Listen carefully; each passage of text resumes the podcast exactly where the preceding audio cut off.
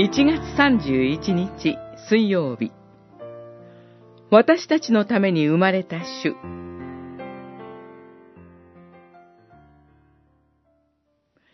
一人の緑子が私たちのために生まれた。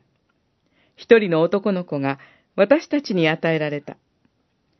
権威が彼の肩にある。その名は、驚くべき指導者、力ある神、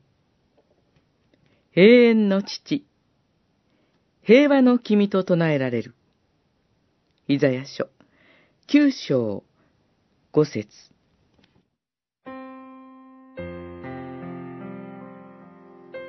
アハズからヒゼキヤに王位が引き継がれました。ヒゼキヤはダビデのように主の目にかなう正しいことをことごとく行い、イスラエルの神、主を固く信頼し、その戒めを守りました。アッシリアがユダの各地を征服して、エルサレムを包囲し、全面降伏を勧告した時も、ヒゼキヤは、イザヤに鳥なしの祈りを要請しました。神がヒゼキヤの求めに応えて、アッシリアの王がエルサレムに入場することも、矢を射ることも、盾を持って向かってくることも、都に対して土塁を築くこともないと約束され、その言葉の通り、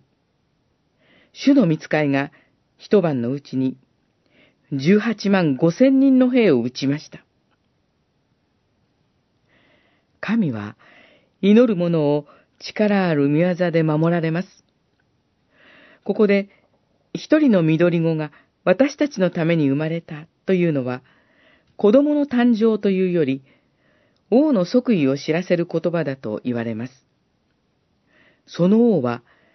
なお驚くべき指導者、力ある神、永遠の父、平和の君。やがて、その方が救い主イエス・キリストとして私たちに与えられました。